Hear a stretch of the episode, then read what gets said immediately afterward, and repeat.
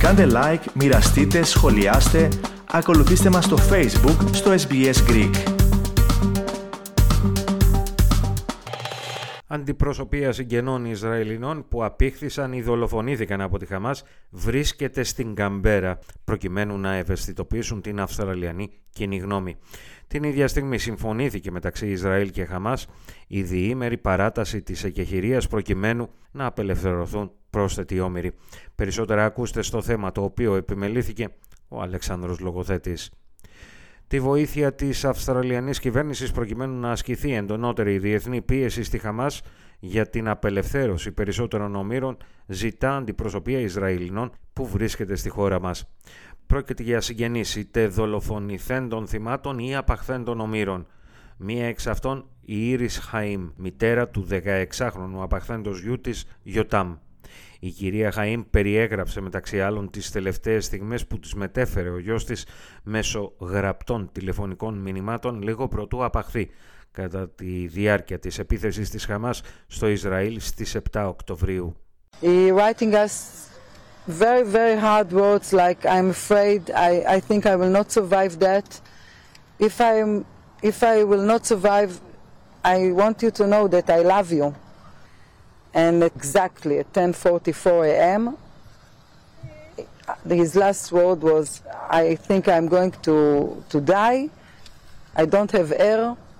I write him that maybe he can open the window, but then he wrote me, "No, they are waiting for me outside. I, they will kill me." Οι συγγενείς των θυμάτων αναμενόταν να συναντηθούν με τον Αυστραλό Πρωθυπουργό Άντωνι Αλμπανίζη. Εν τω μεταξύ ανακοινώθηκε η παράταση της προσωρινής κατάπαυσης του πυρός κατά δύο μέρες. Η ανακοχή επρόκειτο να λήξει χθες τα μεσάνυχτα τοπικής ώρας. Η παράταση δόθηκε ώστε να απελευθερωθούν περισσότεροι Ισραηλινοί όμοιροι. Ταυτόχρονα οι Ισραηλινές αρχές ανέφεραν πως προετοιμάζουν κατάλογο με άλλους 50 κρατουμένους που θα αποφυλακιστούν τις δύο επόμενες ημέρες. Πριν από αυτήν την ανακοίνωση επιβεβαιώθηκε η απελευθέρωση 11 ακόμη Ισραηλινών ομήρων. Πρόκειται για εννέα παιδιά μεταξύ των οποίων δύο κοριτσάκια ηλικίας μόλις τριών ετών και δύο γυναίκες που απήχθησαν από το κυμπούτς Νιρόζ κατά την επίθεση της 7ης Οκτωβρίου. Οι πατέρες των παιδιών εξακολουθούν να κρατούνται στη λωρίδα της Γάζας.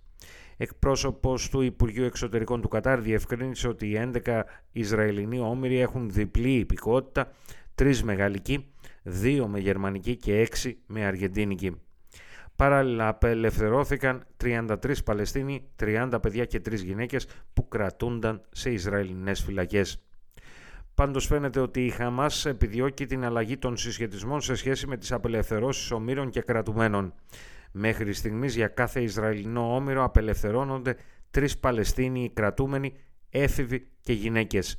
Σύμφωνα με δημοσίευμα του earthnews.gr, η Χαμάς φαίνεται πως είναι έτοιμη να διαπραγματευτεί την απελευθέρωση ανδρών ομήρων, αλλά ζητά διαφορετική διαπραγμάτευση και διαφορετική αναλογία. Ακόμα, δημοσίευμα της Χαρέτς αναφέρει ότι σύμφωνα με ανώτατο αξιωματούχο της Χαμάς είναι πρόθυμη να διαπραγματευτεί την απελευθέρωση Ισραηλινών στρατιωτών που είναι εχμάλωτοι. Η Χαμάς ισχυρίζεται ότι δεν έχει στα χέρια της τις μητέρες που ζητεί το Ισραήλ να απελευθερωθούν.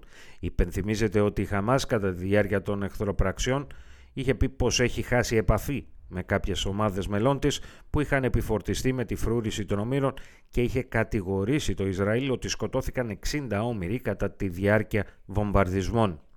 Τέλος, διχογνωμία μεταξύ των δύο πλευρών φαίνεται να επικρατεί για γυναίκες κάτω των 50 ετών για τις οποίες έχει ζητηθεί από το Ισραήλ να μην αναγνωρίζονται ως μάχημες εχμάλωτοι. Θέλετε να ακούσετε περισσότερες ιστορίες σαν και αυτήν; Ακούστε στο Apple Podcast, στο Google Podcast, στο Spotify ή οπουδήποτε ακούτε podcast.